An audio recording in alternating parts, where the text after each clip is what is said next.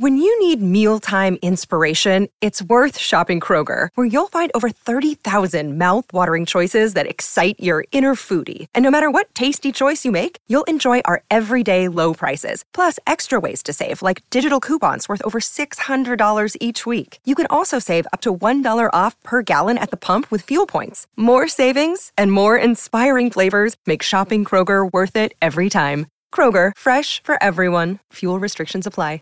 What's the easiest choice you can make? Window instead of middle seat? Picking a vendor who sends a great gift basket? Outsourcing business tasks you hate? What about selling with Shopify? Whether you're selling a little or a lot, Shopify helps you do your thing, however you cha-ching. Shopify is the global commerce platform that helps you sell at every stage of your business. From the launch your online shop stage to the first real life store stage, all the way to the did we just hit a million orders stage? Shopify's there to help you grow. Whether you're selling scented soap or offering outdoor outfits, Shopify helps you sell. Wherever and whatever you're selling, Shopify's got you covered. Sign up for a $1 per month trial period at shopify.com slash try. Go to shopify.com slash try now to grow your business, no matter what stage you're in. Shopify.com slash try. This episode of Blue Shirts Breakaway is brought to you by our Patreon. Go to our Patreon and support this wonderful Blue Shirts podcast. The Rangers are bad, that doesn't mean we have to be. Let's get this podcast started.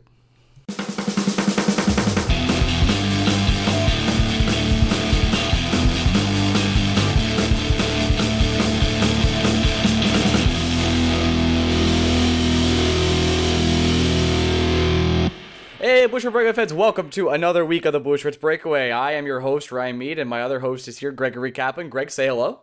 Oh, full name this week, huh? I like. I've been going full name a lot. I've been feeling it. Oh, Welcome to the. Rangers podcast, where today we interview uh, a Habs writer, and then also we bring on a beat writer for the Cleveland Indians uh, because Greg needs to talk about the manager for the Mets. That's that. So. Uh, we had a lot of Rangers to talk about, but we're gonna get to that later on. Greg, uh, anything you want to talk about the Rangers? Just Mets today. Uh, well, here's the thing: we didn't need to bring a guest on to do Ranger talk this week because uh, I think you and I are angry enough where we can handle it ourselves. I think we're gonna be okay. Actually, uh, fun story. As you guys know, we uh, like to re- tell you when we're recording this. The Rangers game is just about to start for the Sharks, so we'll be getting our reaction here uh, as it goes on. I might record it a little bit extra later to give my two minute reaction and then sneak it into this podcast because we're gonna record right before the game's on and over. Um, so stay tuned for that. I guess maybe at the end of this part, who knows what happens there. But Greg, let's start with this. The Rangers didn't lose a game regulation this week, That's nice. right? Was that was good? I thought that was a They got, positive. they got what? They got uh, four out of a possible six points. It's right? kind of like they won twice if you really think about it mathematically. They really won twice, lost once. Not Here's the that. thing. Probably should have won three times. Probably. Uh, there's a lot that we could talk about here. We could start with either the seven defensemen AV's playing, that he's not that he's not playing Booch anything more than ten minutes, Mm-hmm. that uh, we kind of signed Adam Cracknell and now we aren't playing him. That Rick Nash maybe looks a little bit older than he, you know, he's starting to age at this point. Uh, he's not. I'm gonna disagree with you on that one. okay, well, well that's Let's fine. start there. Let's start there. I like that. Let's start there. Tell me, tell me why you think Rick Nash is looking old. I just don't think Rick Nash could take over a hockey game like he used to, and that's not really a hot take or even.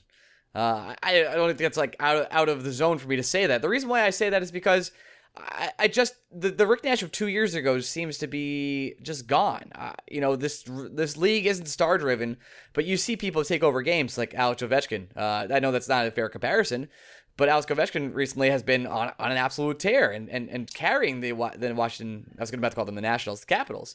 Uh, Rick Nash, who is sort of a semi pseudo leader of this team at this point in time, hasn't really. I don't know. I want to say put the Rangers on his back, whereas I feel Henrik has done just that. Mm, gonna disagree with you. I think the only difference between Rick Nash two years ago and Rick Nash this year is the shots Rick Nash is taking in uh, high leverage situations just aren't going in. Uh, I think outside of Mika Zibanejad um, and Pavel Buchnevich, I think Rick Nash has been one of the better shot creators and scoring chance creators the Rangers have had all season. I just think the difference is the puck's not going in for whatever reason. Uh, either goalies are making good saves on him, Rick Nash isn't putting the puck in the proper position um, which you would account as just a slump. Uh, he's a little snake bitten right now, but I, I don't.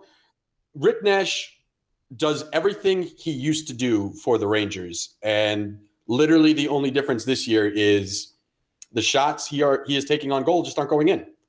I, I honestly think that's obviously there are subtleties to his game that have changed because he's a hockey player, he's a little older, but I would say he's 85, 90%, 95% the player he was two years ago.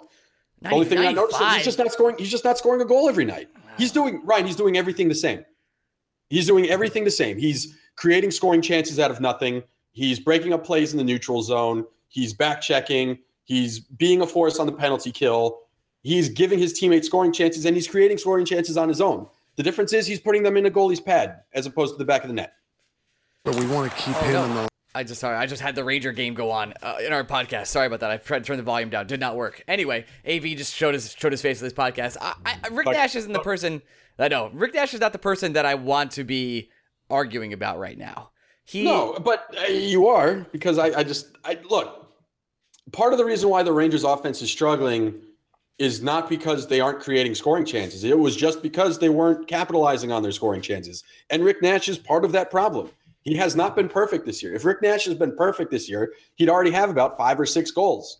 But he doesn't because puck luck is for whatever reason he's not finishing. Okay, I, I just think what you say ninety five percent. I think it's more than that. I, I just think Rick Nash is just naturally aging as a player, and it's not a, it's not a crime against Nick Rick Nash. I have so much more to complain about than him. Uh, I brought it up. I know that's my fault. It's my bad.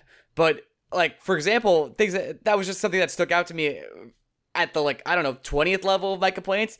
Another one of my complaints is uh, is Desharnais. He was the one taking the third uh, penalty shot, not penalty shot. Sorry, my I, I played FIFA last night. Now it's on my head, on my mind. Shootout shot. And don't we have better? Like we Zuccarello went, and then Mika, and then we went to Desharnais. Like why is he such a featured part of this team?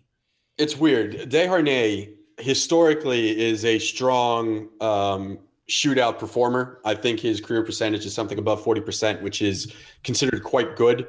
Uh, but a lot of that happened early on in his career. I think, whoa, wow, went through puberty there. Yeah, you Um, did. This has been a tough. I think going going into that opportunity against the Islanders, I think it was 0 for his last 11. Um, not great. It's just, it's not so much. I'm trying to think of who took the first two shots. it was Zook and I know- and Mika. Zook and Mika, you have you have to score a goal to save your life, and you have Chris Kreider, Rick Nash, Yeah, Pavel Buchnevich. You have these, even Kevin Hayes. You have bona fide, legitimate goal scorers available. I, I don't understand why you go David Desharnais. But you know what's funny? That's about tenth on my list of complaints. Like, yes, it's a problem. It shouldn't have happened. But the fact that Desharnais was put in that situation is part of a much larger AV problem. Much larger AV problem. Well, let's go to there. The much larger AV problem tonight against the Sharks. Like as we said, the game has not happened yet. It's just starting. Uh, we're rolling seven defensemen for the second time, Third- second time in as many games, third time this season, we're rolling seven defensemen. and only like the Um, fifth time over the past three seasons. It's uh, here's the problem with rolling seven defensemen. First of all, um, you're playing a player short, which is not great because any way you slice it, your seventh defenseman just isn't going to play a normal amount of ice time on the wing. The very rarely is there going to be a situation where the Rangers will want to play with three defensemen on the ice all at once, regardless of how talented Anthony D'Angelo is offensively. It's just not something you want to put a player in. It's playing wing and playing D are completely different positions. There's a reason why guys focus on the wing or focus on the defense. It is not the same. It is not like you can, it, it's like turning a first baseman into a center fielder. You just want to do it. It doesn't make any sense. Um, so that's problem number one. Problem number two, the seventh defenseman is Anthony D'Angelo. It's not Nick Holden who's going to get over 15 minutes of ice time tonight. Nick Holden is going to see a lot of time on the ice because for whatever reason, it hasn't been proven statistically, or hell, it hasn't even been proven with the eye test. AV has the trust of Nick Holden. Nick Holden is not just an average defender in the eyes of AV. He's someone he wants on the ice in critical game situations. Well, not not just critical game situations, Greg. He's on the penalty kill. What? What? What's happening? I was I, I- was living in a world two months ago where Nick Holden was going to be trade bait and on this team, and by trade bait I mean for like a fifth rounder, um, and he would just be somewhere else. But now he's at playing the, the, at the penalty same kill. time, at the same time, what we've once again, some of this is on us, right? Some of it we went into the season with the expectations we shouldn't have because Nick Holden is also the same guy AV had on the ice in two playoff games when the game was literally on the line and the Rangers' season's life was hanging in the balance. So clearly, and not to mention Nick Holden failed in both of those situations. At the same time, he's on the ice in those situations. So shame on us for thinking AV was just going to learn from that experience. That's not the kind of coach AV has shown to be while he's been with the Rangers. Uh, so it, it shouldn't be a surprise that Nick Holden, one, is getting ice time over Anthony D'Angelo, and two, is seeing ice time when the Rangers are down a man, because that's the kind of guy AV thinks he is. And look, Nick Holden might be the sweetest person in the entire world. This is nothing to say to Nick Holden, the man, but Nick Holden, the hockey player, has just proven to be not that good. Straight No, up. and- like just call it like it is. He's a below average defenseman Let's who might be able to survive on a team's third pairing, but should not be seeing the amount of ice time the Rangers routinely give him. let's say this: D'Angelo was an essential part of the Stepan trade. An essential part. He was Ryan, Ryan, Ryan, as valuable as the seventh overall pick is, you that is Anthony D'Angelo was the centerpiece of the trade. You do not make the trade for the seventh overall pick because anything can happen in those first six picks, regardless of how much you might value that draft pick. Whoever you think is your guy, the only way you can guarantee getting him is by getting the first overall pick. So the seventh overall pick, you are taking a lot of risk on with that draft pick. So that cannot be the centerpiece of a trade that involves a top six center and a goalie capable of starting in the NHL. a starting goalie. Like Ronzo was very good for us. Uh, He's been bad this year, but that's not the point. not when the the, point. Rangers traded him, he At- was a starting caliber at, goalie. at the time of the at the time, his value was at a very high place, and you were trading a number one center, quote unquote, for what is essentially a guy you're playing four minutes right now. And It- it's it's it's, the most frustrating. It, this it goes back to something you and I have been talking about all fucking season, where at some point, where does it becomes Jeff Gorton's fault? If Gorton and Alain Vigneault had to have a conversation about moving Derek Stepan, that is not a decision a general manager makes without talking about the ramifications with his head coach. It it it doesn't matter if they're best friends in the world. It doesn't matter what AV or Gorton's relationship is away from the rink. That is a conversation you have with the guy who's going to be responsible for filling out the lineup card every night. And throughout that conversation, you are trading a guy, a who is going to play 20 minutes a night in Derek Stepan. You have to be getting back a player that is going to have an impact on your hockey team this year for a team like the Rangers. And it it's not there. It, it, look, Anthony D'Angelo has struggled at points this season, Absolutely. but part of that is the deployment of Anthony D'Angelo. He's been put in situations to fail in game situations, either putting him on the top pair with Ryan McDonagh when that he should not be seeing the caliber of talent offensively other teams are rolling out to go up against Ryan McDonagh, and he shouldn't be play. He is a mismatch with Marc Staal. And if your argument is, first of all, Marc Staal's been fine this year too. yeah, we should I take a minute say. to talk about that. Uh, but let, let's get to that Not in a right now. Not right now. Definitely if not you're now. require if you're acquiring Anthony D'Angelo, you have to play him with a player who can utilize his talents and a guy who can sometimes cover for him defensively. And there is no point in that conversation where that player is Marc Staal. As good as Staal has been this year, if you acquired Anthony D'Angelo, you had to have had a different plan for how you were going to deploy him in the regular season. It must have existed. It could not have been we're going to play D'Angelo with Marc Staal.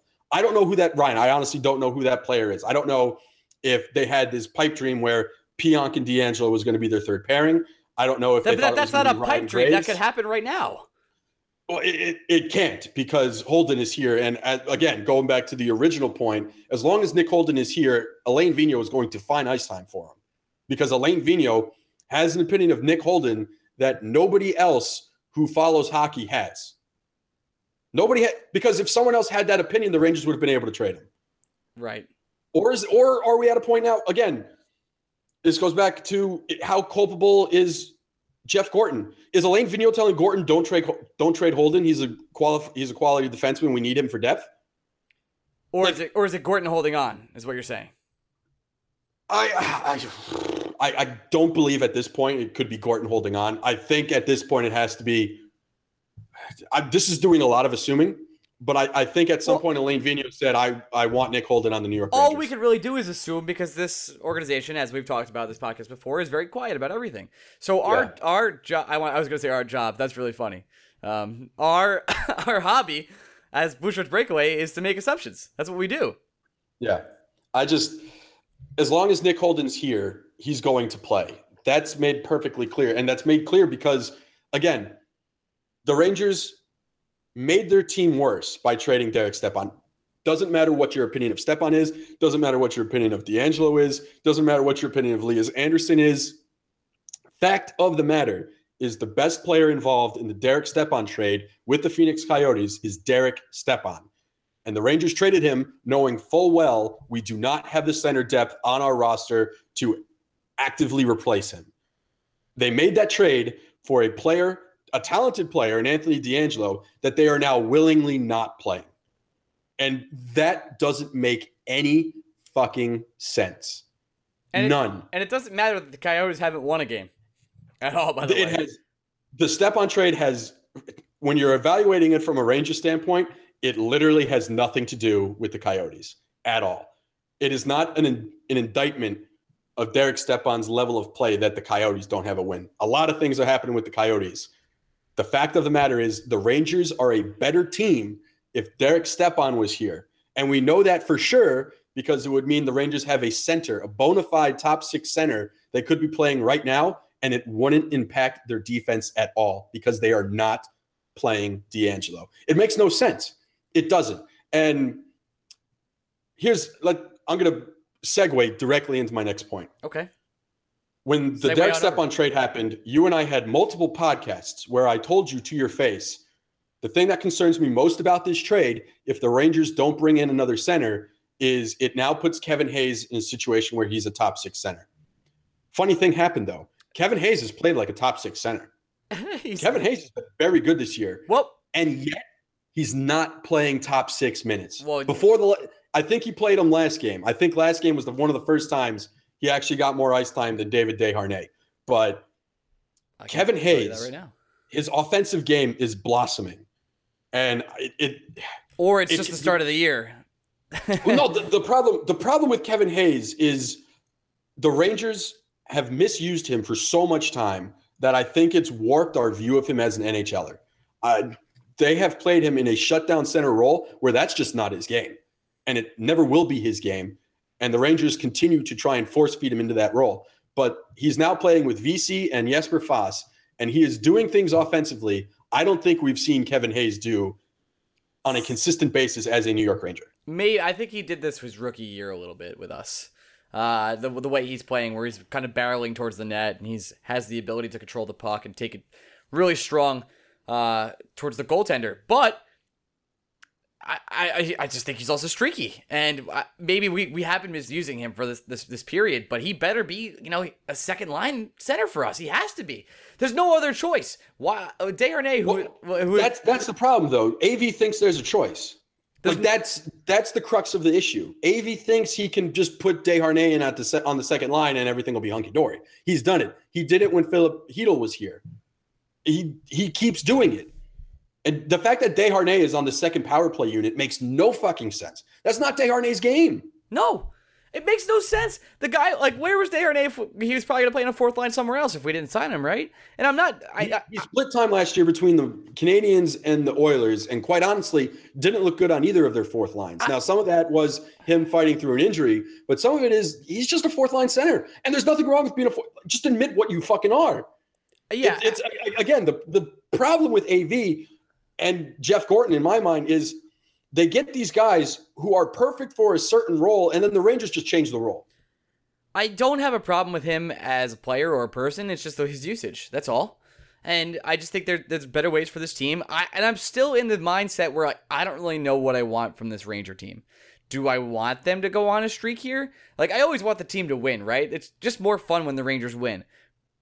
But, like, it, we talk about this a little bit later in our Habs interview. Like, it's enticing to have a high draft pick, especially next year, for multiple reasons. So, I don't want to tank, and this team's too good to tank. We're just too good. But and New York never takes in general. But if it comes to a point where it's midseason and we're not going to make the playoffs, like moves have to be made, and these moves that are going to be made are going to be crucial decisions. Like, is Kevin Hayes part of the future? Is JT Miller part of the future? Are we trading Rick Nash? And if so, can we trade into one of the 10 teams he's avail- letting us do that too? The big question comes about Hank. Now, that's never going to happen because Hank will always say no to leaving. Or will he? You know, that's really the question. I, I, I don't think I really want to get to that point, but it's it it could happen. We, we could be three months away from a very scary time in Ranger history. The the problem there are a couple issues. The problem with the Ranger rebuild is you mentioned Nash. He's the obvious guy that has to go because he's on an expiring contract. Sir. Um, you'd have to find someone for Desharnais, again, expiring contract. You'd have to make decisions about Hayes and Miller. Um, and then, really, if you're being completely honest, the only other guy I think the Rangers could consider trading is Ryan McDonagh, Because McDonagh has a year and a half left on his deal before he hits um, free agency. You're not trade. You just signed Kreider to a long term deal. You're not trading. He's him. not going anywhere. You just signed Mika Zibanejad to a long term deal. You're not trading him. You're you'd have to do mental gymnastics to convince Henrik Lundqvist to go to the perfect team, and it would have to be the perfect team, not just from is a contender, but also has the cap space to take on his insanely rich contract. Uh, you're not trading Kevin Shattenkirk, who you just signed. You probably can't trade Brendan Smith, who you just signed to a four year deal. You wouldn't want to trade Brady Skjei because he's one of your best prospects. Mm-hmm. You're not trading Pavel Buchnevich because, regardless of what fucking Alain Vigneault Oh, you're not? thinks of him, he's your best prospect. Um, the Rangers don't show any willingness to even discuss Jimmy Vesey in any trades. So really, you're coming down to a Rangers quote unquote rebuild. You're trading Rick Nash. You're you have to think long and hard about trading Ryan McDonagh, and you're trading one of Kevin Hayes and JT Miller. That's not a rebuild. This team is not vastly different without those three guys. no, it's This not. team is still a competitive high. This team, the only it- this team's incapable of fully tanking. It's just too talented. It, like that sounds. That's probably the biggest humble brag I've so ever weird said. to say. Like the team just has too much talent to be at full tank. And because it's it's just it's too talented, and the guys are under contract. Like you just signed almost everyone to their contracts. You're not going to about face and trade everyone you just signed to long term deals. You, because it's bad business for you as an organization. You look terrible. You sign a guy to a long term deal, and then a year into the long term deal, you're already trading him. What free agent is going to want to sign with you? yeah, and So, and the, the Ryan Rangers- McDonagh question, by the way, is very intriguing. that that's the hard conversation you have to have if you're if you're serious about tanking. But again, even if you're serious about tanking, we just went over the scenario where the Rangers are still too good, where they're not going to finish last in the NHL. There are teams flat out worse than the Rangers. And there's no way for the Rangers. The only way for the Rangers to get that bad Yeah, it's the is to Coyotes. start scratching guys that scratch Zibanejad and Kreider every night. Then you're probably bad. On top of the trades you made, um, and you're starting Pavelec every night. We're instead. never we're never gonna do that. We're we're gonna No. fight through the season, and we're it, it- the the prediction now, I guess, would be to finish right outside the playoffs. I, don't- I, I it's we're not even at the 10 game mark. This is I, I said the prediction now. Sure- I know we're overreacting. I'm aware. I know because I'm sure over the last three years the Rangers have had stretches where they've you know lost six of seven and they still made the playoffs. It's just they lost their first six of seven and that's or they actually they lost like seven of eight to start the year. When it's your first eight games and you lost seven of them, it, it's tough to look at and it's hard to swallow. But it's still just eight games, which is 10% of not even 10% of the NHL season. So you, you have to take everything with a grain of salt. It's just I look, I'm going to plug the podcast, I, not the podcast, the website. I wrote about this today. AV is making everything harder on himself. I readily admit that Alain Vigneault knows more X's and O's about hockey than I will. He can draw up a play better than I'll ever be. He can draw up a play shit faced better than I could after studying for two straight years. I get that. At the same time, it's AV making everything so much harder on himself because he feels the need he has to play Nick Holden. He feels that Anthony D'Angelo isn't an NHL caliber defenseman. And if he thinks Anthony D'Angelo is an NHL caliber defenseman, his usage of him doesn't make any sense. And he's putting Pavel Buchnevich, one of arguably his three best shot creators and goal creators, he's putting him on the fourth line where he can't do anything. It's Pavel Buchnevich on Saturday played the second least yeah. lowest total time on ice. Only Michael Grabner played less than Buchnevich, and nobody outside of those two played less than 13 minutes. And Buchnevich had, I think, 1150 something. I have it right here. Eleven fifty and Grabner thirty six. it doesn't make any sense for that to be happening. Now, I understand that right now there's some chemistry happening with Hayes, VC, and Fast where you don't want to break up that line, but you have to have Pavel Buchnevich. If he's not, if it's if you're not just going to run out KZB, Buchnevich has to be in your top nine. And if that means if that means moving down JT Miller for a game, if that means You can't move down JT Miller. Like it's really or, or what you could do is just what the Rangers should have been doing and put Miller at center.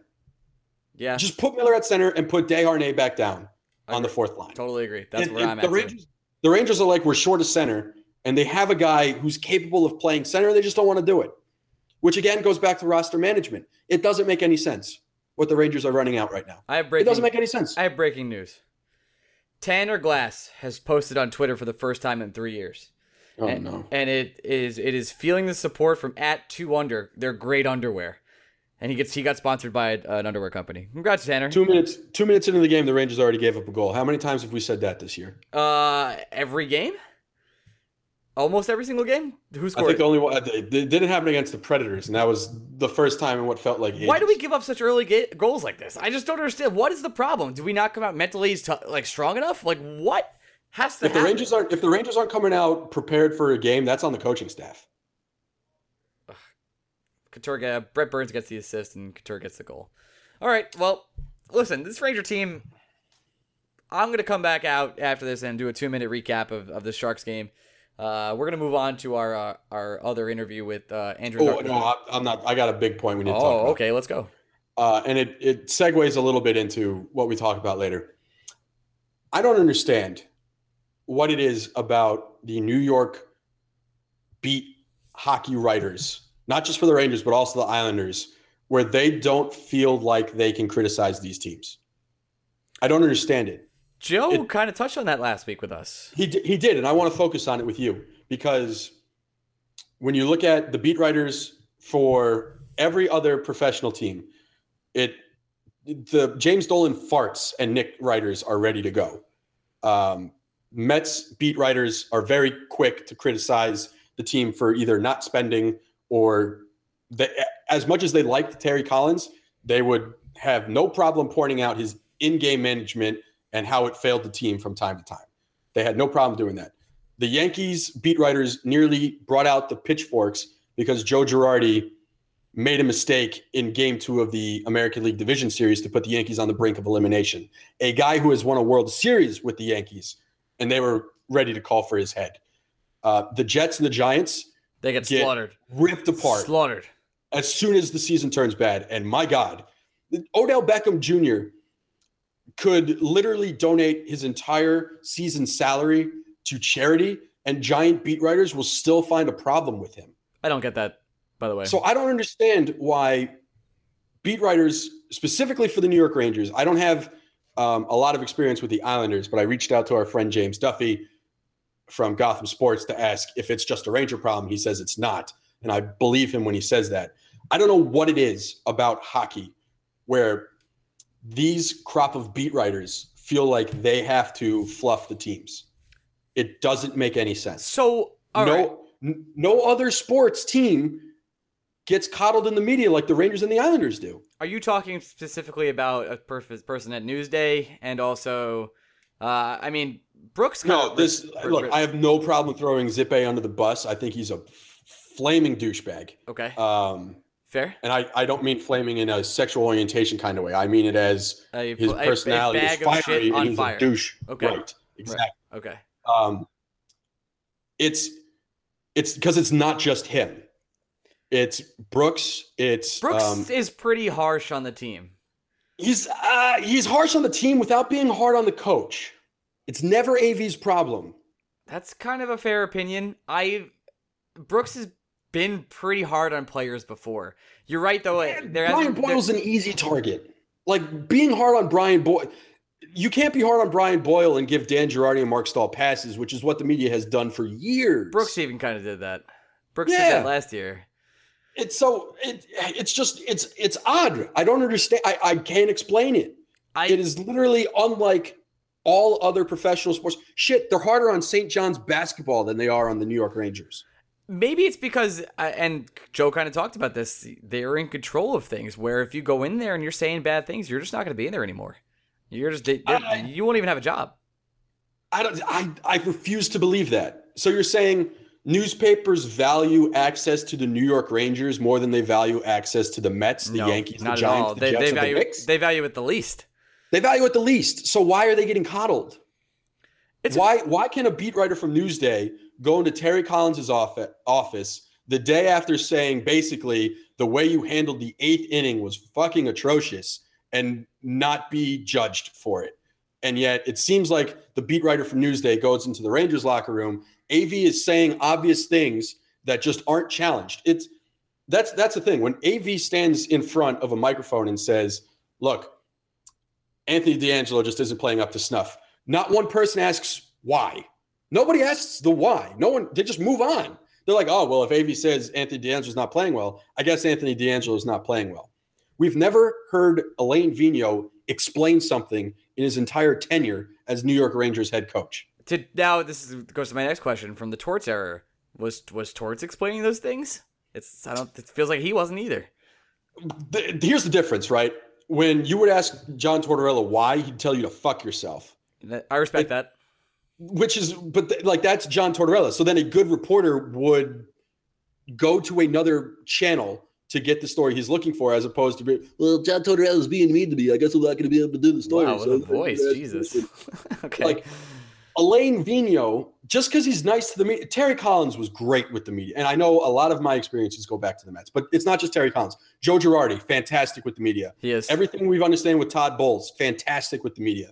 Ben McAdoo is an idiot, but that's not the point. That's not the point. Solely beside There are the other point. managers in New York who are great with the media, and those managers get asked hard questions and get criticized for mistakes. And for some reason, New York Ranger beat writers do not hold Alain Vigneault to the same standard. And for the life of me, I don't understand. I don't understand. It is a good I- I- point to bring up because mostly like AV does play very nice. He gets out there and is you know is he's kidding around with the guys a little bit. He gives like the side eye. He's always chewing gum, but I I don't see why he can't be criticized. They're really I feel like the blogosphere of Ranger fandom roasts AV, especially of recent. Uh, but for the most part, you're right. The actual reporters covering the team who have access to the locker room and have have, have access to Alain Vigneault just don't, and it's very strange. And I know um, what's out there from people like Joe, from Blue Line Station, from Blue Shirt Banter, from us. From our website, blueshirtbreakaway.com. it it all seems to be negative on AV. Look, I would have no problem saying AV is doing something right. I would love to say it because that means the Rangers are doing something right. And we last year we there were periods of time where we would both praise AV Mm. for sticking with lines that were performing. When Hayes, Grabner, and Miller were at the height of their powers, Fair. AV easily could have broken up that line. He didn't because he realized something was working there and he stuck with it and he wrote it out. And we praised him for that. Um, at the same time, like it's just it's so weird to me that it seems like beat writers will not hold Alain Vigneault to the same standard as other head coaches in New York. Not just it like you look at how Canadian sports writers covers their team, and my God, do they turn quicker on players or coaches? Um, we talk about this with Andrew Zadornowski, who's coming up. Talk about the Canadiens' um, struggle to their season and everything that's going on with Alex Galchenyuk. When you look at it in New York, which is considered one of the hardest media markets in the world when it comes to professional sports, If not the hardest, by the way. it's it's treated with kid gloves. And honestly, I'm not saying I I, I don't want to insinuate that the media members of the media can be responsible for a coach being fired. But I can tell you if articles appear in Newsday, the Daily News, the New York Times, any noted New York publication, if articles start popping up in those newspapers questioning the management of the Rangers team, owners start thinking about that shit. They they read the papers. They they see the reaction from the fans. If they're only hearing the reaction from the fans, but beat writers are being like, "Well, no, I think everything here is good." I can't. James Dolan is not God. James Dolan doesn't, to doesn't knowing even about look hockey. at the Rangers, though. Come on, man. Right, but if if James if James Dolan picks up a newspaper and doesn't read a bad article about the Rangers, he's going to think everything's fucking fine. He has to be a little smarter than that. I have to give him a little more credit. I I don't. Okay. I don't. I, I, Isaiah- I actually, Isaiah, I actually did- don't because he of the all the things that happened with the Knicks, but for the Rangers, he's been really hands off. So I have to I just- give him. I, I, I, but I, I just, for the life of me, I don't understand why Isiah Thomas and Phil Jackson get criticized for farting in a quiet room where AV can literally decapitate Pavel Buchnevich, and beat writers would be like, "I bet you there's a good reason for that." It is very strange. I actually I don't don't. I don't, I don't have a really good argument back because I was trying to take the other side. I just don't have one. I'm sitting here kind of stumped, and and uh, a great job by you, not- Greg. It's not a individual journalist's responsibility to worry about his team's credential status. It's not. And I got news for you. I don't need to hear sports fucking every uh, we gave it 110% from Kevin Shattenkirk every night. It's very rare a player is going to give you a juicy soundbite. And I bet you if a player is willing to give you a juicy soundbite, he's willing to do it over the phone as you would be in a locker room. The main purpose of a beat writer is to ask a hard question, not just to a player, but to a, coach. Why Alain Vigneault is not being asked hard questions every day beyond Vigneault, why are we rolling out 11 forwards and seven defensemen? Well, it worked over the weekend. Oh, that's a good answer. Oh wow, it worked, it worked once. It has to work twice, Vigneault.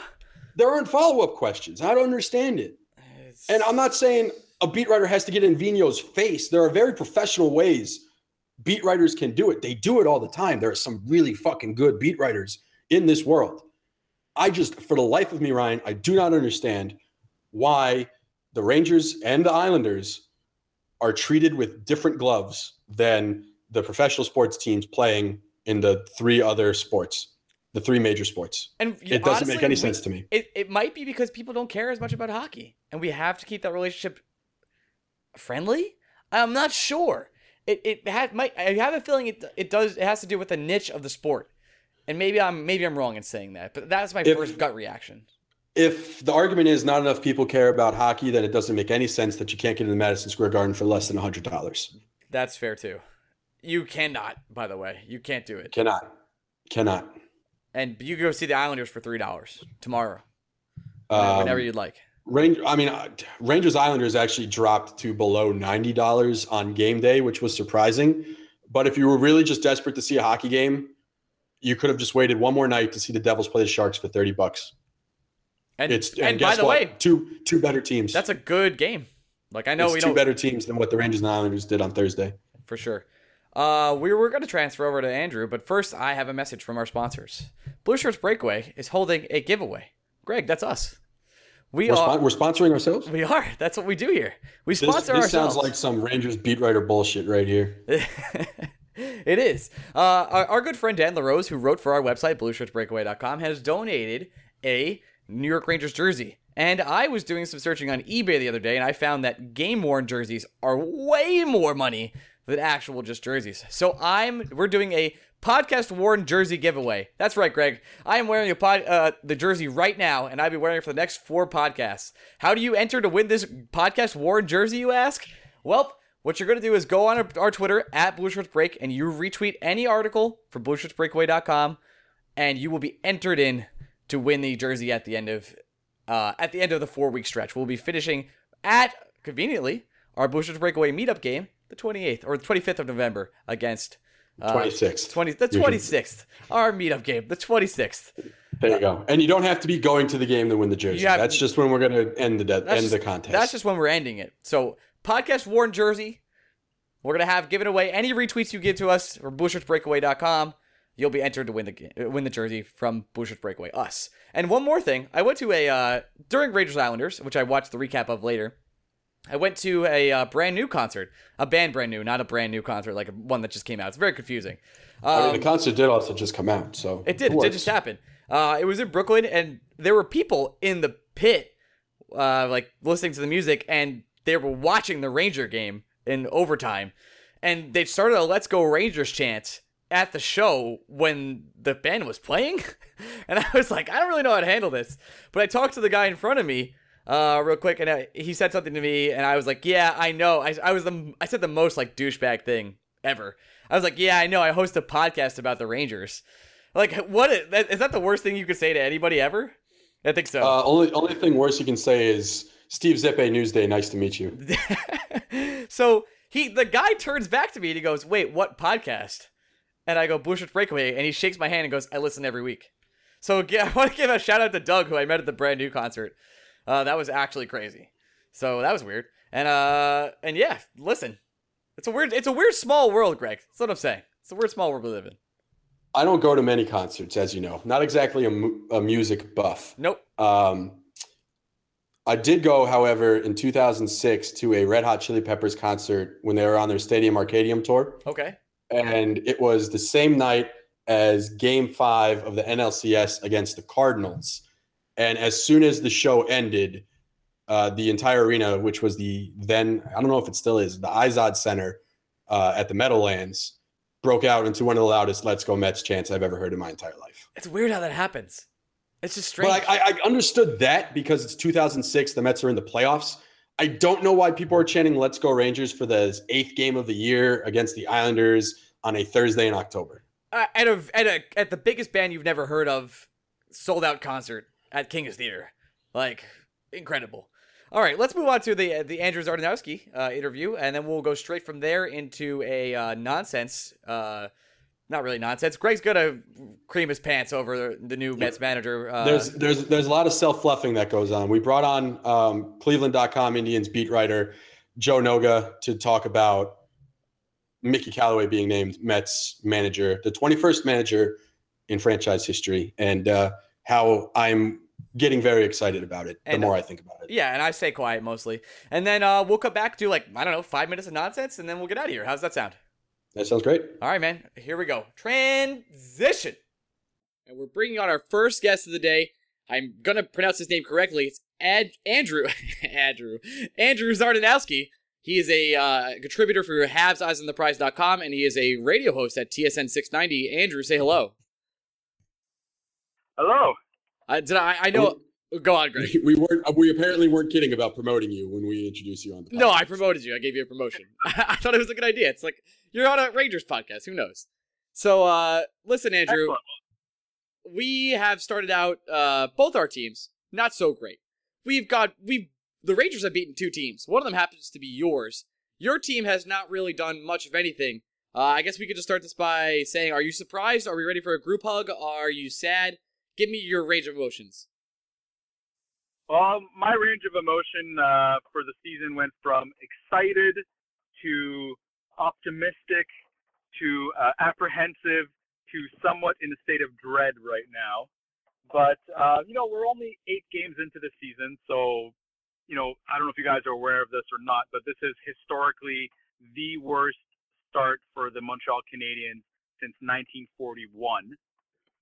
Um, so that's a quite, you know, that goes way back.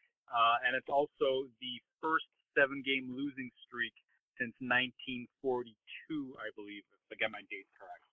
So we're, we're seeing some, some modern era mediocrity from the Montreal Canadiens right now. Which buildings uh, in Montreal, if any, are on fire right now? Well, there's, uh, yeah, the, the tradition in Montreal is that we turn on our own and, you know, and, and eat, eat from within or like eat our own, I guess is how I want to put it. Uh, definitely there's a lot of, of angst and anger in, in amongst the fan base in Montreal. Uh, everyone is looking for someone to blame. Everyone is looking for someone to, to become the fall guy. And I think for the first time uh, in five years, or for definitely the first time since Marc Bergevin uh, took over as general manager in Montreal, uh, the general kind of sentiment has uh, kind of turned against him. Um, you know, there's always been the, the the blame blame the captain talk. Then there was blame the coach talk. Now there's definitely more than ever blame the general manager talk um, amongst the amongst the fan base and uh, even even the media starting to hint towards a you know towards the fact that the general manager is the, is to blame for the season. Everything we've seen with Montreal, everything we you know that was kind of predicted in terms of their team weaknesses has come to fruition, uh, including you know a, a weaker defensive core. Uh, at the annual golf tournament to start the year, uh, Marc Bergevin laid the claim that this year's defensive core is actually stronger than last year's, and um, clearly there's there's a deficiency in the level of of, of talent.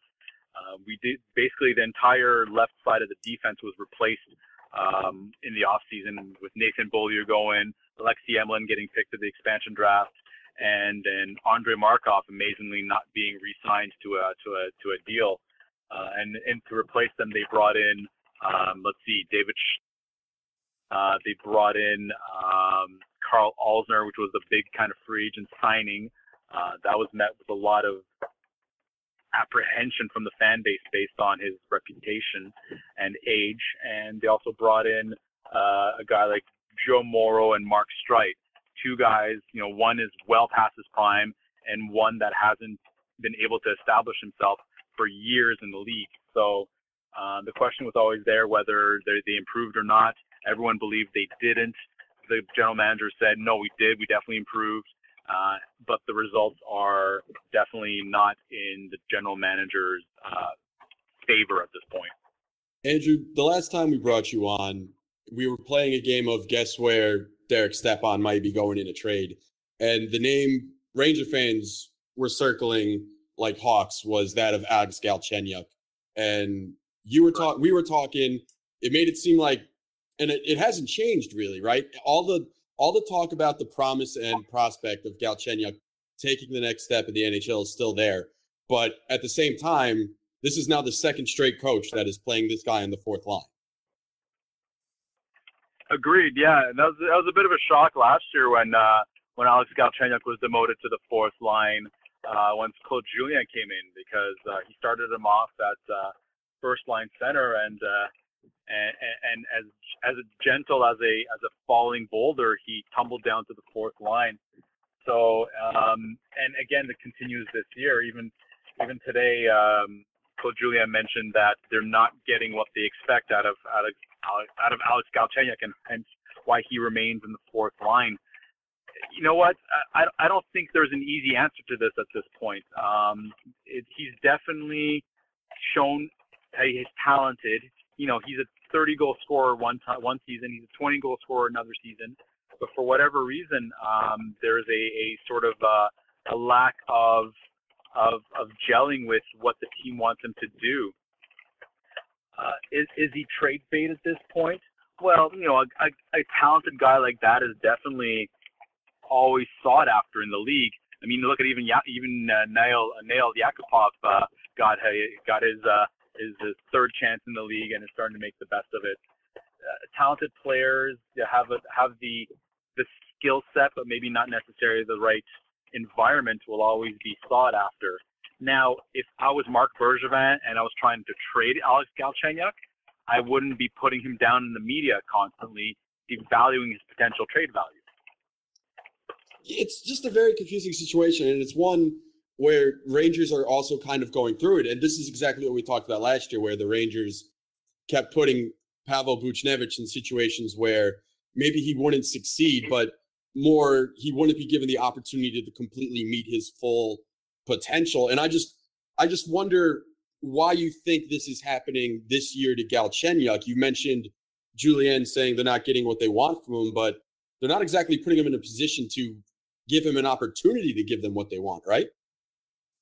No, not at all. I mean, he's he's shown to be successful at the center position. Um, all if you're just looking at numbers, then you will see a strong tendency to perform better at the center position than on the wing. Um, but I think the problem with the Montreal Canadiens is that they want everyone to play a particular way. Um, it was the same under Therrien and it appears to be the same under Claude Julien. That they have a a vision for how they want all of their players to be playing, uh, and players are not allowed to play outside of that. Alex Galchenyuk is very much a um, a, a medium risk, high reward kind of player. He, you know, he may not play that full full length of the ice where his defensive game is somewhat lapsing. And, you know, it was the same case with a PK Subban who kind of, you know, marched to the beat of his own drum and basically got him marched right out of town. Um, I, I'm worried that yeah, yes, they're they're showing Galchenyuk tough love at this point, and and perhaps they're showing him that tough love because the the expectations are that much more for him. Uh, I would certainly hope that's the case. Uh, it's kind of like you know if if you have a, a kid who you know can do better, you're not going to pat him on the back for getting a C plus. You're gonna you know give him a hard time for getting a C plus. And I think that's what's happening in Galchenyuk's case is that they're they're literally trying anything they can to kind of light that fire under his ass. Um, but you know, the only way you're going to get an offensive player going is by putting him on an offensive line, uh, by sticking him down with the the Torrey Mitchells and the and you know miscellaneous fourth line right wing. Uh, it's it's not going to help him unless literally they're they're willing to sacrifice offensive output um, by putting him in a position where he just plays like 10 minutes of a defensive game. Uh, and right now, I don't think Montreal can afford um, conceding any sort of advantage uh, in terms of uh, offensive talent. Is this the angriest Carey Price has ever been? On the ice, yeah, and that's a fair question. On the ice, I it's very rare that you see him lose his composure on the ice during a game. Um, there's been instances where he's lost his cool during practice, where he like gets mad at himself for letting in like a sloppy goal. Um, and and ironically, what's funny is that these players that are having a hard time to score during a game, uh, you know, their their their confidence is not really getting built up when you're facing Carey Price in practice because he doesn't give up a lot of goals in any situation. Whereas that last game where he, you know, just kind of went ballistic on his stick and, and smashed it across the post, I don't I don't recall a situation where I've ever seen Carey Price do that. I've seen guys like Tuukka Rask do it all the time when they're flipping out and, and whatever. But Carey Price is the kind of guy who who keeps his cool, who rarely shows uh, emotion out there. Um, I, I think I think the same, same thing can be said about uh, Henrik Lundqvist. He doesn't he doesn't emote too much on the ice. He just kind of lets his his saves and his play speak for itself.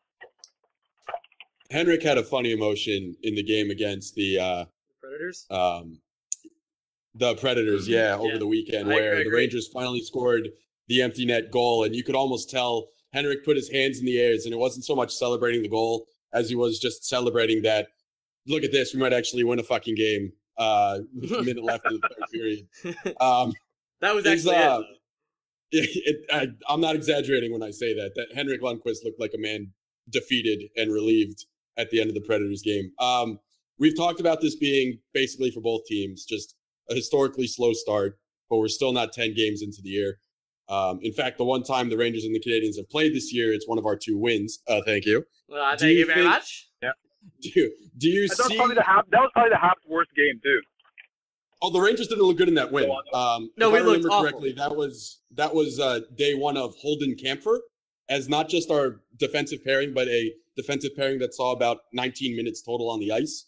And uh, I, I kind of wanted to murder someone. So I, I think um, if, the, if it was possible, both teams lost that game.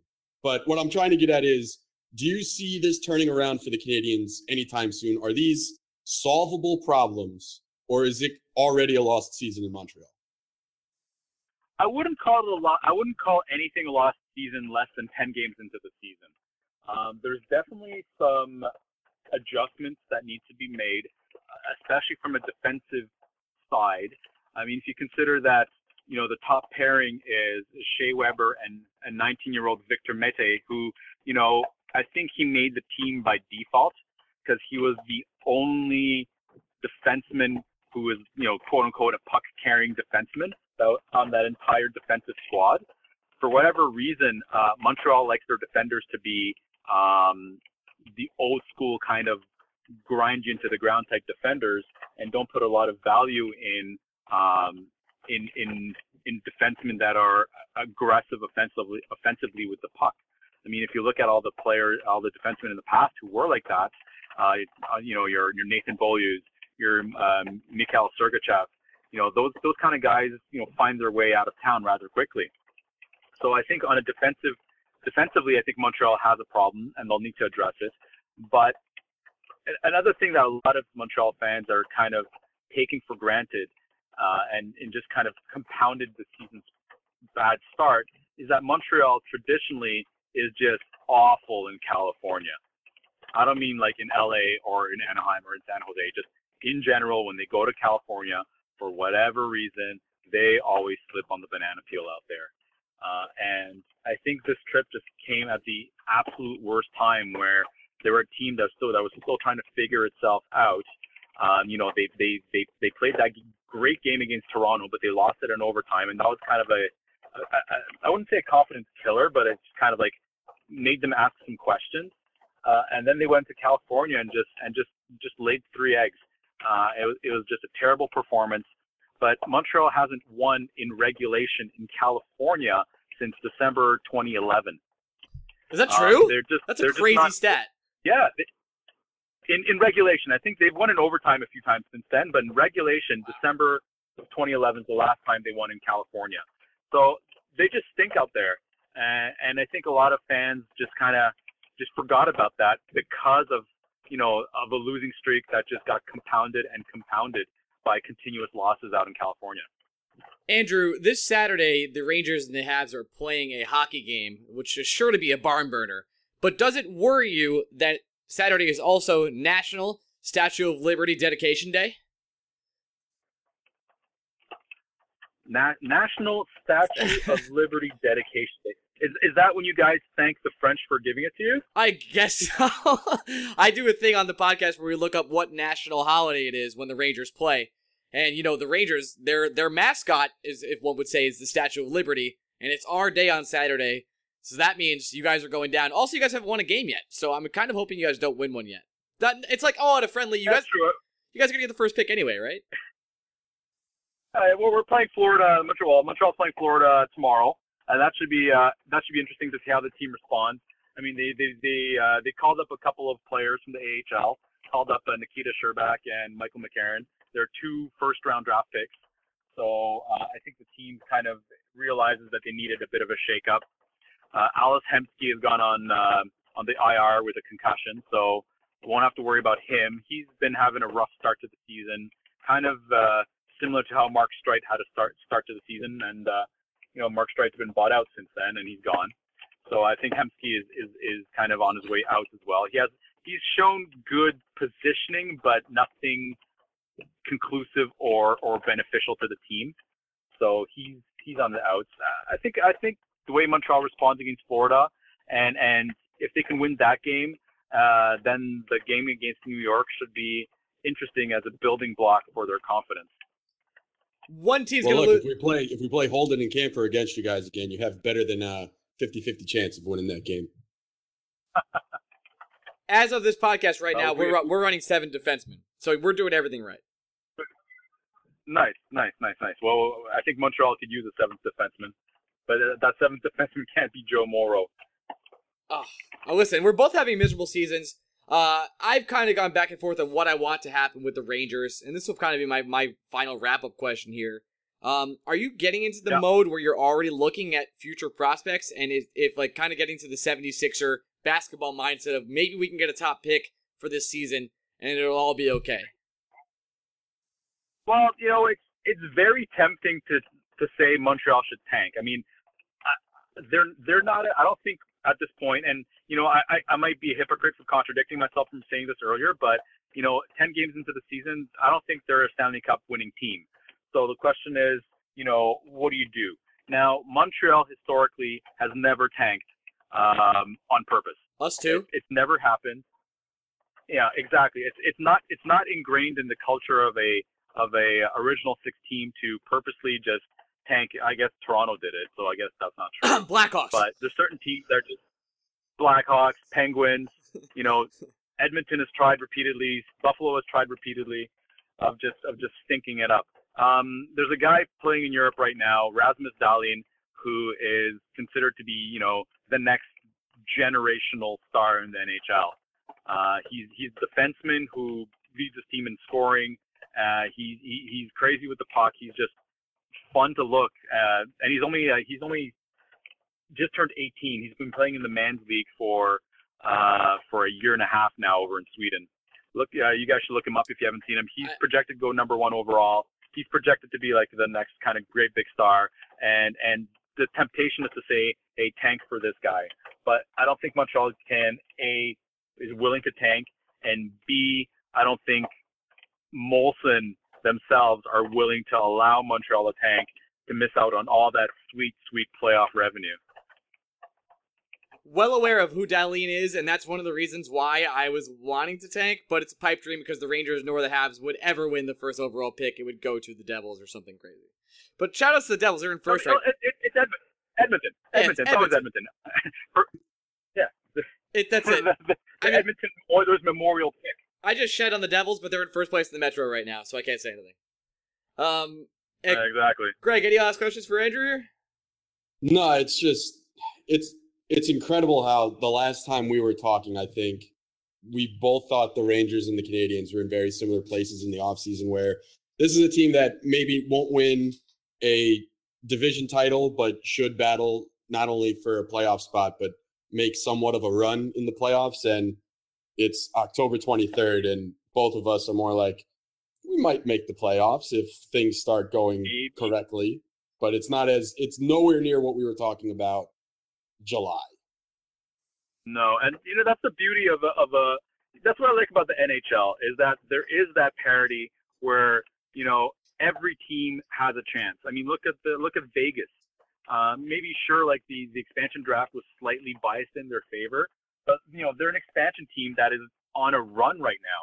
Uh, look at the Devils. I mean, they're they they're a team that's on on a run right now. Whereas there's you know there's there's Montreal, there's the Rangers, there's uh, Chicago, like traditional teams that are strong that are that are struggling.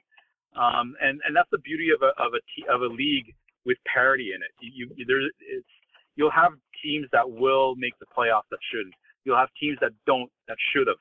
Uh, it, it's exciting in a way. It's frustrating as a fan for, of a particular team, but just for the health of the league and for the various teams, uh, I, I think it's great. I mean, let's look at um, English Premiership uh, soccer in England.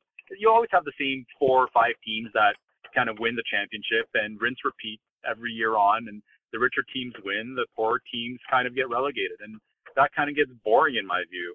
You know. Uh, I, I, I like the NHL is Maybe doing. Watford, Watford is still a top four team right now, man. No one cares. Watford, really? Yeah, Wat, Watford, Watford's in the Champions League position right now. That's awesome. I mean, remember, I remember a couple of years ago when uh, Leicester won the, uh, the, the, the, the, the, the, the cup, and that was that was crazy. Um, a team that had you know no expectations that won it, and that that was a beautiful story. But more often than not, you're looking at the Chelseas, the Manchester Cities, the the, the Manchester United, or, or the the Liverpool kind of you know leading the table. So uh, it, it's nice it's nice to have variety in the NHL. It's true. Uh, well, look at it this way, Andrew. If you want a new French Canadian coach, hopefully the Rangers will make one available within the next six months. Well, we're in, we're into recycling our coaches from the early 2000s, so who knows? There you go, Alain Vigneault, future Canadian coach, great once again. Andrew, uh, Make make make Montreal Vigneault again. Andrew, plug your Twitter before you get out of here. So my Twitter handle is A Zadarsky, kind of a short of my name. Uh, makes it easier for everyone to remember. Uh, I am there frequently giving Habs opinions and sometimes just uh, some some some music posts. I, I like to kind of uh, spread my seed a little bit as far as my taste in music goes. Okay, hold on. Before you now, now Um, you've opened a can, so now you can't go. So here's how this works. Gi- give me, uh, sp- spread your seed on me, Andrew, and let me know what what kind of music I should be listening to right now. Um, right now, uh, what am I into right now? I was, I was just thinking about this. I've had, I had a bit of a rough go this year in terms of music because I've been mainly listening to like baby music because that's all my daughter lets me listen to. Okay. But so you're uh, an, you're the War music guy. The War on Drugs. The War on Drugs. The War on Drugs. Their new album is absolutely phenomenal. Absolutely, I'm just I'm so into that their sound.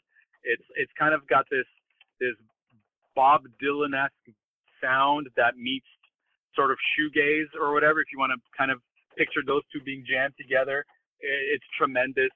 Um, and of course, I've been uh, last few days. You know, it's kind of sad time for Canada with the passing of Gord Downie. Yep.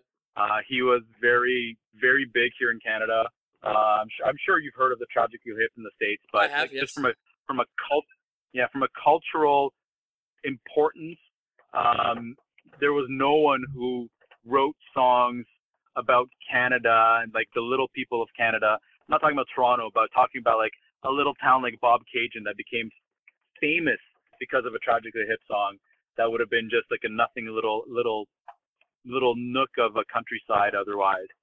Um, so I've been listening to a lot of Tragically Hip, just kind of, you know, just just just feeling it right now, and and Tom Petty as well of late, just because he passed away as well. So there's there's a lot of nostalgia and and and and feels in music these days for artists that passed away. Uh, I'll give you a quick uh, rock album, very quick. My favorite album of last year is a album by this a man named Jeff Rosenstock, and the album is called Worry. It's a very short album. It's front to back. It's rather amazing. So check that out if you get a chance. That's been music with Ryan. Jeff Rosen. Jeff Rosenstock. Yeah, he's from he's from from the states. You'll like him. I- I'm into it. Andrew, thanks so much for coming on. Uh, we'll I'll hit you up on Twitter about music. Anyone else who wants to argue with music about Andrew or the Habs or anything like that, you can go hit him up on Twitter. So to plug that, and we'll we'll talk to you soon. Maybe we'll we'll cry together again. Perfect. Hopefully next time we're uh, popping champagne bottles because we're at the top of our divisions. Uh, yeah. Okay. All right. Bye, Andrew. I'll talk to you later. peace Talk out. to you guys next season. Peace, peace out, Andrew. See you guys. And we're bringing on our second guest that's no way related to uh, the Rangers whatsoever, but Greg is, as you know, freaking out about a new Mets manager. So we brought on Cleveland.com sports reporter Joe, Na- uh, Joe Naga. How do you say? How do you pronounce your name? Noga? Uh, it's Joe Noga. Joe Noga. Joe Noga. Cleveland.com. Cleveland sports reporter. I'm going to leave it up to Greg to talk about everything with this new manager. Greg, take it away, my friend. Uh, I'll start with the easy one, Joe. Do not be offended that Ryan butchers your name. Ryan butchers my name, and I've literally done a hundred podcasts. Vincent with him. Kaplan. Yeah, sorry about that. And I ha- Um, I had a good right before. Uh, not not a problem. I, I- I've gone years without people being able to pronounce my name the right way, so it's it's not a problem. Every single guest. Joe, um, obviously the Mets, they made their big move today. Mickey Callaway is the new manager who I don't think Met fans even realized was a pitching coach for the Indians until maybe about a week ago. Uh, I guess everyone is getting up to speed now. You know him better than any Met fan probably does. What what exactly do we have here? This is this is a guy working under Terry Francona, but for the most part, at least in New York, kind of a no name. And and that won't last, I'm I'm sure. But you guys got uh, Met fans got the the hidden gem, the diamond in the rough, the the unsung hero, uh, a guy who uh, is has definitely done the work and and is getting his shot now as, as a manager. And the Indians fans are are they're smarting over this one. They're they're they're hurting. They, they're they're really sad to see Mickey Callaway go because this is a guy who over the last five seasons has turned the Cleveland Indians pitching staff, the rotation and the bullpen into one of the top staffs in in all of baseball.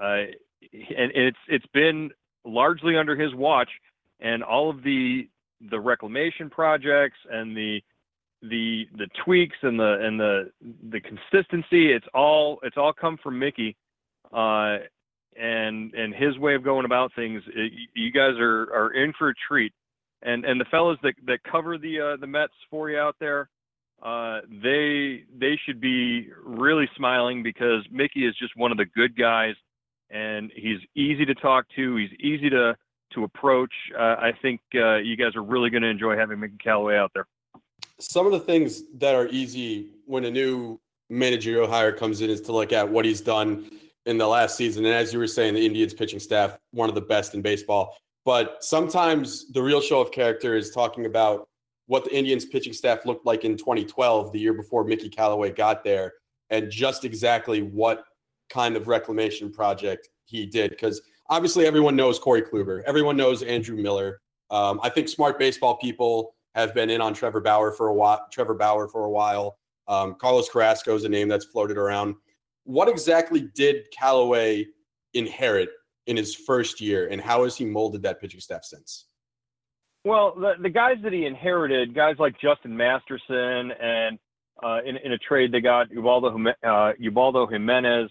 I mean, these are guys who, uh, some of them, like in the case of Jimenez, he he flamed out and he he got into his own head, and I don't think there was much there that um, that Mickey could have done to to sort of you know bring him back from the the road that he was going down uh, when when Jimenez was on his way out of Cleveland. Uh, Masterson, uh, some of it was, uh, you know, mechanical. Some of it was just he, he did get hurt a couple of times. Uh, but if you look at the guys you mentioned there, you mentioned Carlos Carrasco, you mentioned Trevor Bauer. Uh, you didn't you didn't mention Danny Salazar or um, uh, Josh Tomlin. The Corey Kluber and Andrew Miller are guys. Th- those are you know, best in baseball at what they do. Corey Kluber's work ethic and his his way of going about pitching, uh, with or without Mickey Callaway, was was going to be very effective. Mickey Callaway did, you know, sort of get the best out of Corey Kluber. He won a Cy Young in 2014. He's poised to win another one this year. Uh, I think Andrew Miller was already pr- pretty much a dominant uh, middle relief and, and late relief guy uh, when he joined the Indians late last year. Uh, you know, he struggled through some injuries this year, but but again, you know, Mickey Mickey continued to, to get the best out of you know a, a, very good pitcher in that regard. But you talk about the projects. You, you mentioned Carlos Carrasco. When Mickey Callaway came, uh, you know, joined the, the major league club as the, the pitching coach, you know, he'd been with the organization for three years prior to that, and he was a, a minor league uh, pitching coordinator before, right before joining uh, Francona's staff. But you know, early on for Carrasco in 2013, 2014, uh, this guy was a head case. He was throwing at batters who'd hit home runs at, off of him. Uh, he he didn't trust his stuff enough, and and Mickey sort of you know developed him. They they they got him out of the windup. He pitches exclusively from the stretch now. Uh, no matter what, whether there's runners on base or not. Uh, he the job that he did with Carrasco alone, I think, making him into one of the the, the better starters in, in all of baseball. I mean, the guy won 18 games this year. He struck out more than 200 hitters. Uh, he he really did. A lot of that work goes. Uh, a lot of that credit goes to, to Callaway and his approach to to to talking with these guys. Obviously, one of the big fears most uh, casual baseball fans have, even even some of the smarks, is this is only the 49th time in baseball history that a former pitcher has been made a manager. Uh, it's the second time under Sandy Alderson that he's done it. He made Bud Black the manager of the Padres, I think, back in 2006. Should a Met fan, or should any fan for that matter, be fearful whatsoever of Mickey Callaway moving out from just being a pitching coach and taking over a day to day base operation of this 25 man roster? Well, I'll tell you just from what I observed on a daily basis covering the team and being in the clubhouse, Mickey Callaway was probably one of the most prepared individuals, top to bottom, in that whole organization. Not just uh, you know on the coaching staff, but you know on on a daily basis, the things that he had to to have ready and prepared. And and this year, uh, don't forget Terry Francona uh, went through some some health issues and he missed some time. He missed some time around the All Star game. He had a, a heart procedure, and so that shifted a lot more responsibility onto to Mickey Callaway. And and the guys didn't miss a beat. The starting rotation didn't miss a beat. Uh, everybody was ready and prepared, and that's a huge credit to Mickey Callaway. Um, I don't think you have to worry about whether you know whether he was a pitcher or not. And you know, it's curious. You mentioned Bud Black. He's another former Indians pitcher who uh, uh, Sandy Alderson uh, did hire. But uh, you know, this is uh, a guy in in Mickey Callaway who, to me, always came off as ultra prepared and and you know, if you had a question, he had an answer for you uh, regardless. I, I think uh, you're going to be really, really impressed with the way that he goes about his business. He's just really that good. One of the things that makes me feel best about this hiring, it's not like Terry Francona is not the guy that's ever going to say a bad word about someone on his staff anyway, but Francona has been just I I'm yet to see anything beyond ecstatic about the kind of guy Mickey Callaway is. How much how much to you does that carry weight just just by Francona's holding in the game and how he's respected throughout all baseball circles it seems. Well, and and I don't get the impression from from Terry that if there was something there that Met fans needed to be concerned about, if there was something that Callaway, you know, wasn't exactly 100%, uh, you know, on as a in his organizational skills or or his coaching ability or anything like that. I, I think he Terry would would point it out or, or say, you know, hey, he's got he's got room to grow in this area or something like that. Uh, Terry Francona knew going into this season that Mickey Callaway was going to be a hot commodity as a coach because he's seen it. He's seen it firsthand. He knew exactly, you know, what the guy's value is, and and he was pretty upfront with us about that. He said, uh, you know, the sense of loss for the organization is far outweighed by by his sense of pride that he has in in the job that his coaches do. Uh, he included, uh, you know, guys like Kevin Cash down in Tampa, and even the the, the first base coach uh, Sandy Alomar, who's you know uh, he, he's a legend here. In, Alomar is a legend here in Cleveland. Uh, you know, and he's been up for managerial positions before, and uh, Terry has always been 100% behind his guys getting those opportunities. Yeah, that that's the thing that really surprised me about this managerial search. The the Mets were connected very early on to Alomar Jr. and uh, there were some natural connections there. Uh, I mean, obviously he's known for his time with the Indians, but at the end of his career, he had a season or two with the Mets, and I think his first coaching stint may have been as the Mets um, catching coordinator. So every everyone knew Alomar Jr. was around. Callaway's name in the New York media, which is interesting, it, it really did come out of nowhere. I, I didn't hear he was getting interviewed until I think three days or so before it happened. And by then, everyone was already touting the job as Kevin Long's. So to me, that kind of goes, and Sandy Alderson said this in the press conference today about just how Callaway blew his socks off in the first round of interviews and he felt like he didn't need to interview anyone else. You've obviously um, interacted with Callaway more than I ever will or ever dream of doing. What, as a man, to, like person to person, how much of an effect does he have on you as just being a baseball mind? Well, uh, the thing that comes across when you talk to him is is the confidence and the just it's pure professionalism.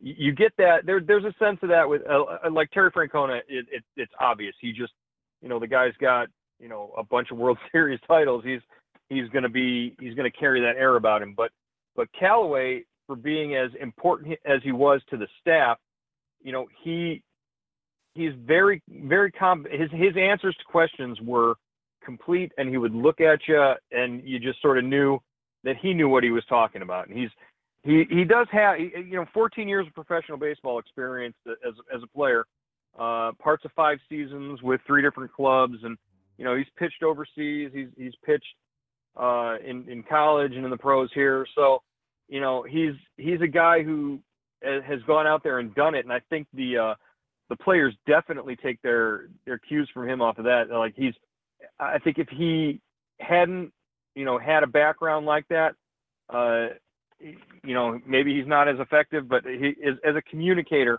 he's probably as as good as anybody. I I'll tell you this, uh, you can tell a lot from a guy from from his family and his background. Uh, as as as writers and reporters, you know, oftentimes will interact with people on uh, on Twitter during games and, and, whatnot. And sometimes somebody will tweet something and, and reply to something that we've tweeted.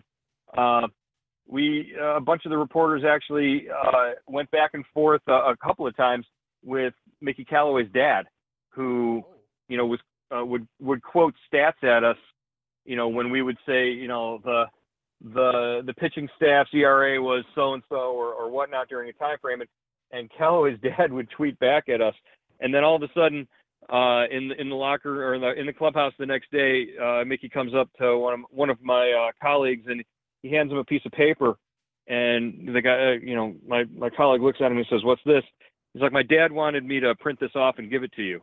and it was like a run. It was a rundown of like uh, the the staff's performance during a, a certain stretch of the season, and it was, you know, it's kind of funny that, that we're interacting with the guy's dad, but uh, uh, it was it was pretty impressive nonetheless to to have that level of you know sort of investment in in what Mickey was doing and what the pitchers were doing. And uh, he's he was he was very emotional when he told the the players in the, the in the starting rotation and the bullpen uh, you know that he was probably on his way out. There were tears in his eyes. So uh, no doubt that you know it was a, a difficult decision but one that he he definitely wanted to make and the next step for him that he wanted to take.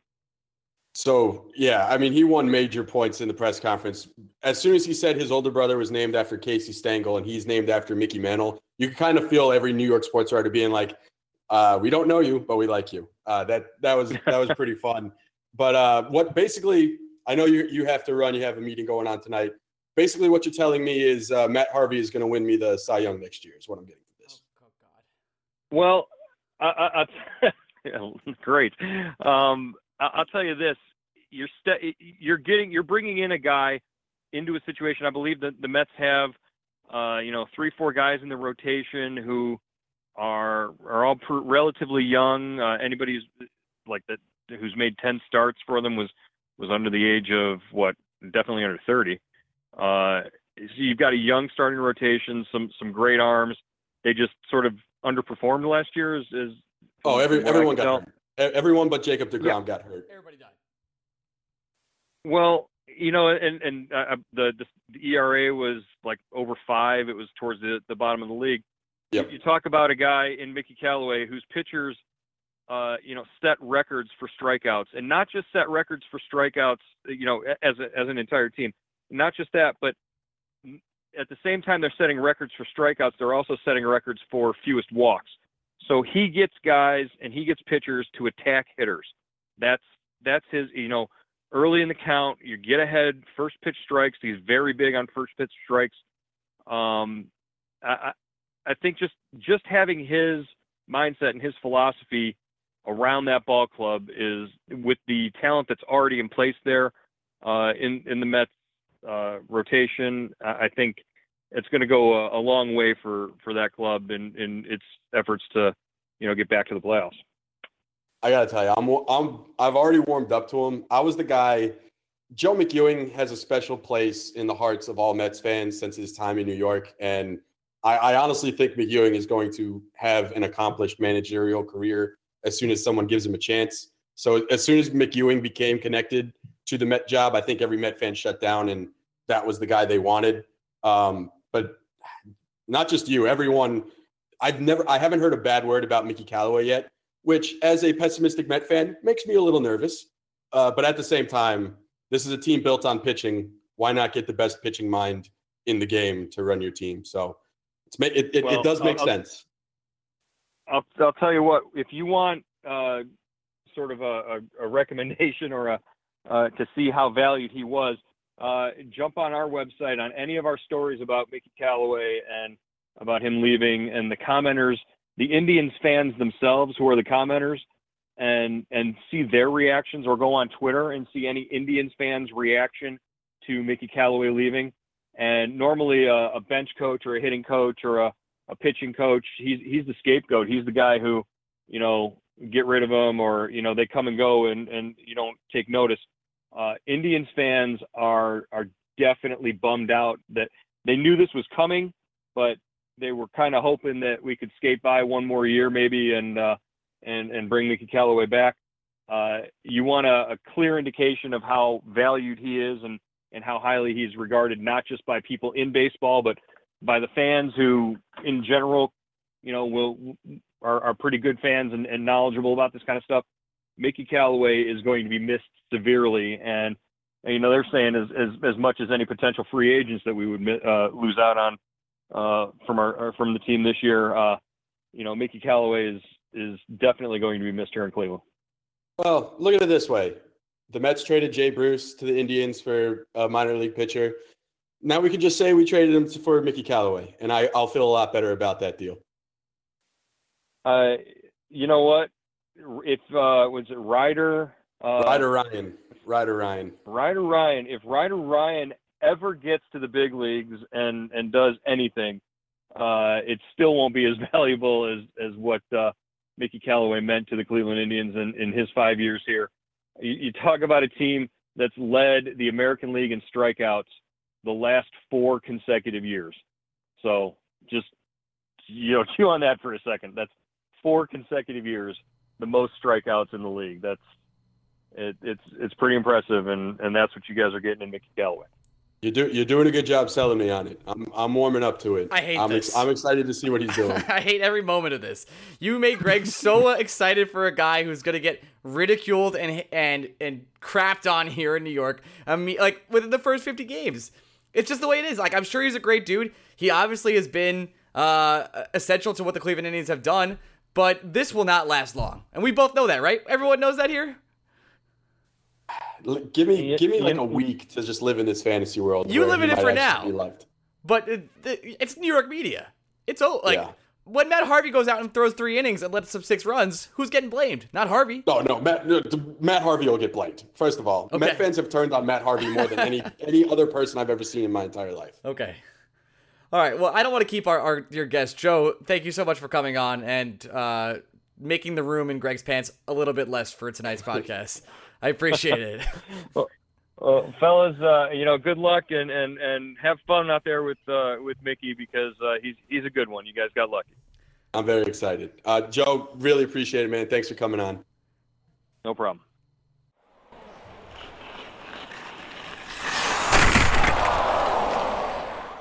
Hey, we're back. I Just want to thank both our guests for coming on. Uh, A little bit of podcast trick here. It's still one nothing in the Ranger game. Wow, magic! But we've already transported to the nonsense section of the Blue Shirts Breakaway podcast. Uh, listen, that interview, I, I, I heard you. I heard you getting. I heard the movement in your pants. Like, dude, like, Yeah, no, I- it was- it was, it was pretty, it was pretty rough for me to listen to. Here's here's the thing, um, and I, I I say this with Joe. I'm I'm not the only Met fan that wanted Joe McEwing as the Mets manager. I've had a man crush on him since 2000. He was he he was. Imagine if Tanner Glass was properly used and good when used. That was Joe McEwing in the early 2000s with the Mets. He was a grinder.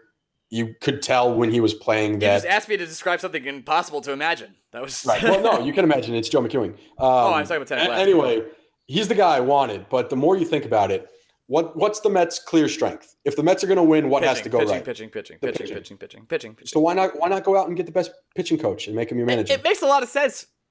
It really does. So I'm not I'm not really worried about the Mets. I think they're going to be a pretty good team next year. I hope they are. I'm super interested uh, to see how they fill out the rest of the coaching staff. It seems like Kevin Long is leaving. Um, he really wanted every everything reported is Kevin Long had his heart set on being the Mets' next manager. So it's hard to believe he'd be willing to. It's not a demotion back to hitting coach, but I bet you it sure feels like it for him. Uh, so I, I would think Kevin Long is gone. I'm super intrigued to see who Callaway wants to bring in as his pitching coach. Um, Brian Bannister's name's been floated around. He's the VP of pitching for the Boston Red Sox. So I, that'd be great because he was a former Met prospect. Um, it- it's always just interesting to see how first-time managers fill out their coaching staffs. Like I can totally see a scenario where Sandy Alomar Jr. is the Mets bench coach. I, I don't think that's impossible, and that would be very exciting. Um, so it, it'll be interesting. This is a very important offseason, and I think you and I wanted to get in, I do want to talk about Wade Davis.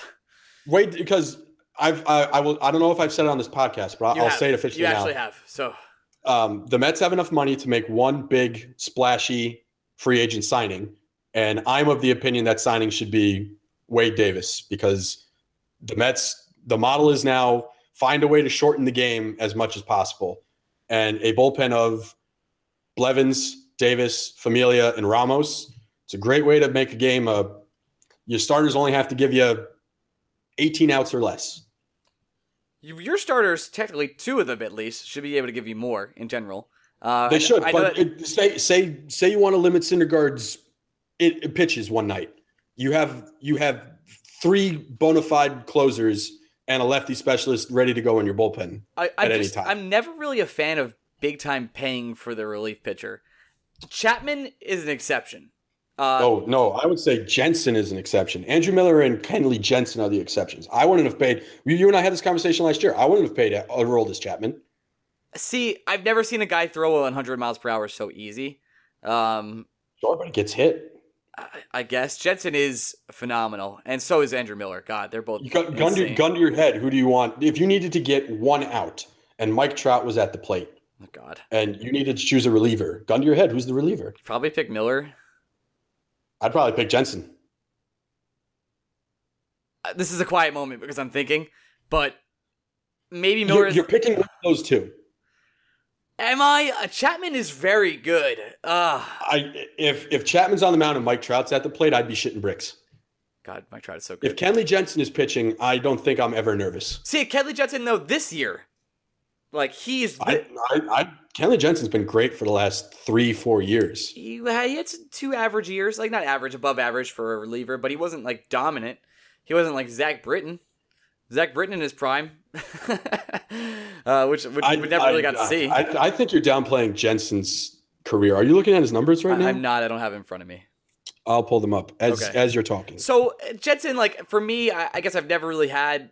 You know, we're big fantasy guys. I've never really had the obsession with Jansen. His strikeout numbers are actually insane. Chapman just seems like he can be more dominant in the moment. He could kick it up a, higher than Jansen. Not that this matters. The whole point about this is that you want Wade Davis, and Wade Davis, former Tampa Bay Ray great, I might add, uh, is kind of going towards towards the downturn of his career. What are you looking to sign him for? Like, how many years were you, can you get Wade Davis for? Is it four years? when it comes to reliever contracts, I when it comes to any free agent contract, you're not really paying for the whole contract. You're kind of paying for the first year or two, or if they're really good, the first three or four years.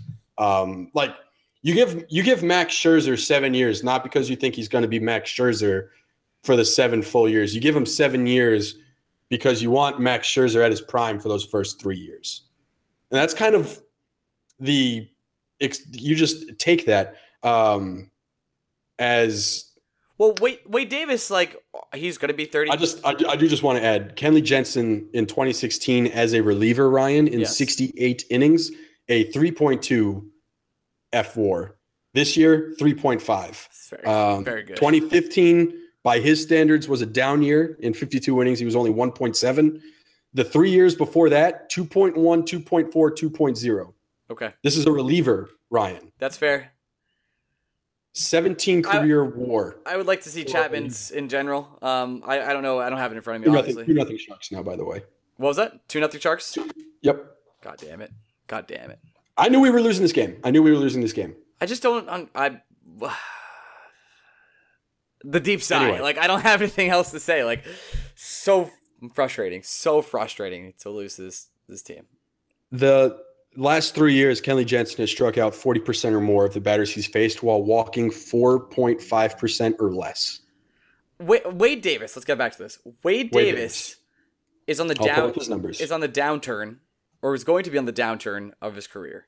He I don't disagree. he I don't was disagree with that. he was pitching injured, or at least we think he was pitching injured this postseason because because uh, they went to Lackey instead of going to him, and he's one of the reasons they traded for him was to be that dominant relief pitcher. Well, Matt Maddon said he was holding holding him for the save situation. Okay, bro, sure, he, he lied. He was injured, so there's no way. There's just no way you hold him for the save situation. Maddon, I, I, I like Maddon. I think he's I think his screw's a little bit loose now that he's in. He's been the Cubs organization. They won a, a ring already, but I I just can't imagine that. So, what is the contract? He makes eight million dollars now. It's gonna want eight million dollars again. he's getting north of 15. You can bet you could bank that. Um, here's here's the argument. Who who's better that the Mets could possibly get? Definitely not on the free agent market. I don't think it, the limit does not exist. Um, I just the and I'll go I'll go one step further. The Okay. free agent it's it's gotten to a point now where relievers in trade are overvalued. I, I don't think I don't think you can get your boy uh Colome for anything resembling a fair package. no, not at all. You couldn't get Zach Britton either. Um, well, Britton was hurt, so it doesn't make any sense for the Orioles to trade him because they'd have to be giving up at least forty cents on the dollar to get anything back for him. But he'll bounce back this year. I, I'm I'm a big Zach Britton believer. But Sure, but if you're a team trying to trade Zach Britton, there's no way in hell you are.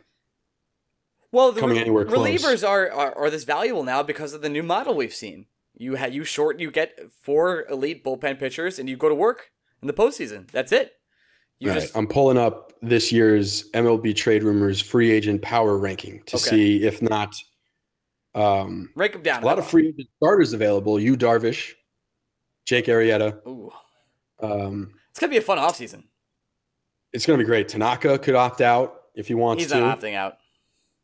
Um, Wade Davis, Greg Holland are the big two. I like Greg Holland. I'd rather Davis than I, I like Holland, but He's gonna be so much cheaper. I, I guess if you're talking about, you think Holland's going to be cheaper? I don't think Holland's going to be cheaper. see, I do. I do think Holland's gonna be cheaper. First of all, he's got a fifty million dollar option, so he might not be a uh, free agent at all. okay. He might just take the money.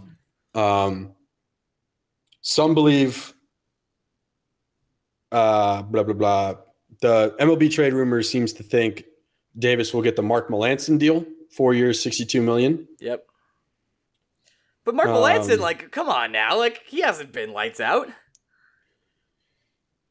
Well, no, he got hurt this year. Yeah, but he, it's not like he was like Wade Davis is a different caliber of player than Mark Melancon. So if you're signing into the Mark Melancon deal, I'd And much Wade rather. Davis is also thirty-two. Yeah, he is. So Uh, here we go. I'm just going to pull up the big stinking list of free agents. all right, I'm This ready.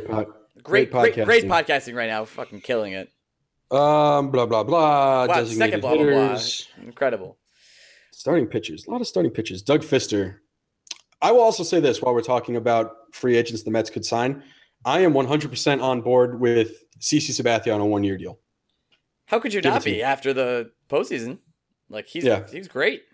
Uh, let's see. Right-handed relievers. Um, I will just read off names that seem somewhat interesting. Trevor Cahill, Mm, uh, no, thank you. Wade Davis, Neftali Feliz, Nope. Luke Gregerson, I like Gregerson. Greg Holland. Uh, Kimbrel has a club option that the Red Sox are 100% picking up because it's only $13 million. Never get rid of him. Uh, Brandon Morrow had a good year. Surprisingly effective. Pat Neshek. I like uh, Pat Bud Neshek a lot. Norris. Uh, Um, a reunion with Addison Reed. I, I see your point. Um, My, my let, let's Drew Drew Storen, Huston Street. no. Let's make let's end Uh, this segment now. Let's tell me Well, what then you're you got, and then I'll just tell you your lefty relievers. They're not any better. Uh, Glen Perkins is probably the best of them. He just had his option declined. Uh, you're looking at the likes of Mike Minor, Jake McGee, uh, Zach Duke. Like, okay. What what's the contract you're giving? Is you giving the Melancon contract to to Wade Davis and being happy about it? I'd give him. I'd give him the Melancon deal. If he if he wanted four and sixty eight, I'd do that too. Let's talk. Like if he just- wanted more than Melancon, I'd, Let- I'd be fine with it. And I know that I'm getting two years out of that four year deal. You very much are. Let's be New- a New York podcast for two minutes to talk about the ALCS. How about that? Sure. That Yankee team is going to be very good. Do you fire Joe Girardi? no, why would you? I was having this conversation with uh, friends of the pod yesterday while watching NFL football because the football was so boring. We were talking baseball. God, fucking the NFL is so bad this year. Awful. Just watch college. College is so much better. Um, I hate college football. Anyway. Bring it out there. I, you're gonna like it a lot more than the NFL. I guarantee. I don't like the NFL, so that's easy to do. There you go. Men's Warehouse sponsor of this podcast. Um, if uh, if you're the Yankees, you're looking at a roster that you're not really going to make a ton of changes to over the next five years. Yep. So in my mind, whoever is your manager right now has to be the guy you want in five years. Is Joe Girardi the guy you want for the next five years? Mm, I want to say yes, but If you're I, not hundred, if you're not hundred percent, that means no. that's not true. That's just not true. When it comes to managers, if you're not all in, I think you have to get out. So- I think that's the that's the first sign. The second you waver even a little bit, the fact that you're even wavering at all has to be the sign. But get out. it's not like you have a better option. It's not Well, like how many times? How many times do you want me to blow Joe McEwing on this podcast? I guess like another one right now, but it's not like they're like a huge fans of Joe McEwing. Obviously, they're they're gonna keep Dan, Gir- uh, Dan Girardi. Wow, Jesus Christ, Joe Girardi. Uh, he, he can't go anywhere. He won a ring with them. They obviously were rebuilding. He took them to the like to the ALCS, one game away. Where once you once they lost Game Six, you knew they were losing Game Seven. Like doesn't matter. That that team overachieved and had a serious chance at winning the World Series. Like they really did. I I personally just don't see Joe Girardi as that great of a manager. I think that's fair. And he probably takes a lot of criticism and he does overwork the bullpen. Uh, but he is sort of a player manager, and the guys seem to like him. The team this year, you have to admit, the, the Yankee team had crazy chemistry, and everyone was really happy. Uh, they had the, The, uh, the whole thumbs down I got, movement. yeah, well, Met fan by the way, who started that shit. Get Yeah, on him. I'm, Um, I'm aware. a um, got into a bit of a Twitter argument with a friend of the pod, Brandon Cohen, about this. Um, and he asked me to name. He said Joe Girardi is probably one of the five to seven best managers in baseball, and I said No, I think I could name five to seven managers I'd rather have. Francona, I did. Maddon. Frank Hona, Maddon, Clint Hurdle, Yep. Bruce Bochy, uh, AJ Hinch, Dave Roberts, and I believe I capped that off with. Don Mattingly. I'm kidding. Not, I'm kidding. I'm kidding. Uh, I'm kidding. uh, Mike Matheny, I'd rather have. And if you want to go one step further, honestly, Bud Black, I'd rather have. Um, I think You can make a case for. Girardi's- Girardi in, in other than two of those guys. Like Bud Black, you can make a strong case for Girardi over. I, I, I think Girardi, you can make a case for somewhere in that like eight to twelve range, but there are only thirty guys doing it. So Listen, just I don't the- know. If you're the, if uh, my point is, if you're the Yankees and you want to make a managerial change, this is the offseason to do it. it is, but I don't think you, I don't think you can do it in two years. But you're also set for a five-year serious run of a championship. Like with the exception of your pitching has to, Luis Severino has to stay exactly what he was. Uh, you're probably gonna hold, try and hold on to Tanaka at all costs. Maybe you sign got to one. sign. You got to sign Ohtani. You definitely got to sign Ohtani. if you're if you're the Yankees and you don't sign Ohtani, you had a bad offseason. I don't care who else you bring in. You have to get Ohtani. Got to get Ohtani. You spend the money before you. Everything has pointed to Ohtani going to the Yankees and the Yankees making a run at Ohtani. So we're honestly at a point now where if the Yankees don't get Ohtani, it's a major disappointment. He's gonna be another phenomenon here too. Um, they, I'm gonna tell, I'm gonna tell you, I still don't think Bryce Harper is going to the Yankees. I was actually just about to say that. It's phenomenal that you say that. Uh, I am warming to the idea he's not coming to the. I think it's Chicago Cub. I think he's a Cub. Too. I think I think he's already agreed to a deal with the Cubs. I kind of agree. I, I do too. I think you've convinced me. His his best friend in baseball is Kris Bryant. He grew up a massive Cub fan. He has a dog named Wrigley. I don't need to hear anything else. If you name your dog Wrigley, that's And- the love of your life. and you can play anywhere else. You can play anywhere you want. You're And the Cubs' money is not an object. not an object at all. all right, listen, Yankee fans out there. I know we don't talk about you a lot, so I wanted to address you. You have a really good time coming for the next five years. Please enjoy it. You have a great, and, you have a and you might team. get Manny Machado. You might get Manny Machado, and you have two like five star prospects coming up next year in Gleyber Torres and uh, why is his name escaping me? That we Clint Frazier? Clint Frazier, yes. Uh, is there a possibility that the Yankees try and trade for Stanton? Is that there? It's there. What do you give up though? You're not making that trade without giving up Frazier. You'd give up Torres and Frazier, probably. I don't think you give up both because that contract is bad. Yeah, it's pretty huge. and it, it I think it I think it's one of those things where it the the player option is nullified if he's traded. Like it it locks. It's no longer Oh, a 13 year contract with a player option. It, It- becomes a 13 year contract. it's just locked in. Um, if you're if uh, hold on, let's uh, A lot more searching on the podcast. New York Yankees top 10 prospects, Oh, it's Gleyber Torres, number one. top top 30 prospects. Let's do let's do one more. Let's go to MLB.com prospect list. I already know Frazier's in the deal. The the Marlins are not doing the trade without Clint Frazier. They're not or Torres, one of them. They won't do it without it. If if you're if you're the if you're the Marlins and you're trading your star outfielder, don't you want a star outfielder in return? Is my argument. Okay, but like Torres is the better player. Coming off of a very serious injury. Yeah, it's not his throwing arm. It's fine. He's fine. And He's still got a hit. You need two arms to do that. He's gonna be fine. It's Tommy John. it's not a Um, pitcher. Yeah, it's, it's just not a slam dunk. Um, I would say gun to my head right now to get Stanton, Frazier. I Caparelli. think, Chan- I think Chance Adams is in the deal. Caparelli. Maybe not Chance Adams. Um, Frazier, Justus Sheffield, Miguel Andujar probably does it. And then But you- if you're the Yankees, do you really want to do? Uh, if I'm the Yankees, I think I would do that. Actually, I want to do that deal. Like that sounds good.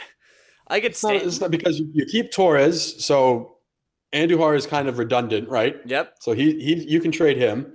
Uh Chef like I guess the deal breaker would be is if the Mar- Marlins ask for Adams instead of Sheffield. I think he's still Like if you're the. Yan- if, if you're the Yankees and you have to choose between trading Adams or trading Sheffield and Albert Abreu, do you do it? Yeah, because you're gonna put Judge. You're gonna put Stanton right behind Judge. Like, good luck. Have fun. Like every single ball's going into the park. I just, I, I'm fine with that. Yeah. And if you're the Marlins, I think you have to do it. You're getting a stud outfielder, a starting third baseman, and maybe two major league pitchers. And you're getting out from underneath the crazy contract you signed. All right. But, for, but again, for them, it's not a great. It's really for the Marlins. It's just a six-year deal with only four years left at a very manageable salary. It becomes a disgusting contract after that player option, and Stanton. The money is great and all. I don't see any way Stanton re-ups to stay in Miami if they don't trade him. He wants to fuck out. You're right. But at the same time, the the one team that can always trump the Yankees on any trade offer is the Dodgers, and everyone knows money doesn't mean shit to the Dodgers. No, that this offseason is gonna be crazy. I already feel it. go- it's going to be nuts, and the Mets aren't going to do fuck all. All right. That's the end of this podcast. Thanks everyone for Actually, actually, one more thing, Okay. uh, non-sports related. I got a, I got a movie for you to see. okay. Hit me. O- Only the Brave. Yeah, so you, you posted about that. What's it even about? Uh, it is about. I mean, it's not spoilers. It's a true story. Um, it is about the hotshot crew out of Arizona, who all but one member died in a devastating wildfire back in 2013, Oh. and it's it's basically just their entire story. Okay. It's it's it's incredible. Josh Brolin is fan- phenomenal in it. it's got a uh, 90% of Rotten Tomatoes. Jennifer Connelly, amazing. Um, Jeff Bridges, great as always. Miles Teller plays a recovering crack addict, and he does so well. Okay. I buy it, and it's it's probably Taylor Kitsch's best performance since Friday Night Lights. Oh, this stat this this is a really nice cast. It's it's I cannot recommend it. It's probably of the movies I've seen in theater this year. It's probably my second favorite, hmm. behind only Dunkirk. Okay. I will put it on my list of things to see. My very, very, Any- very, very long list. Any normal year, it'd be my favorite movie. Dunkirk was just unlike any other movie I've ever seen. I it's Like- I, I can't get into Dunkirk right now. I have a lot to say about it. So I think we've said a lot about it before. we have, yeah, yeah, we have. All right, listen, uh, let's wrap this up and go do our Patreon ten minutes. We'll we'll, we'll be talking about the Barstool fan uh, talk getting canceled uh, after one episode. So that'll be our our, uh, our deal there. Thank you so much for listening today. Uh, go to our Twitter at Blue Shirts Break. Follow us there. Check out our website, blueshirtsbreakaway.com. And remember, any blueshirtsbreakaway.com article you retweet gets you automatically entered to win a podcast worn jersey over the next four weeks. Thank you so much for listening. We'll talk to you guys soon. Bye bye.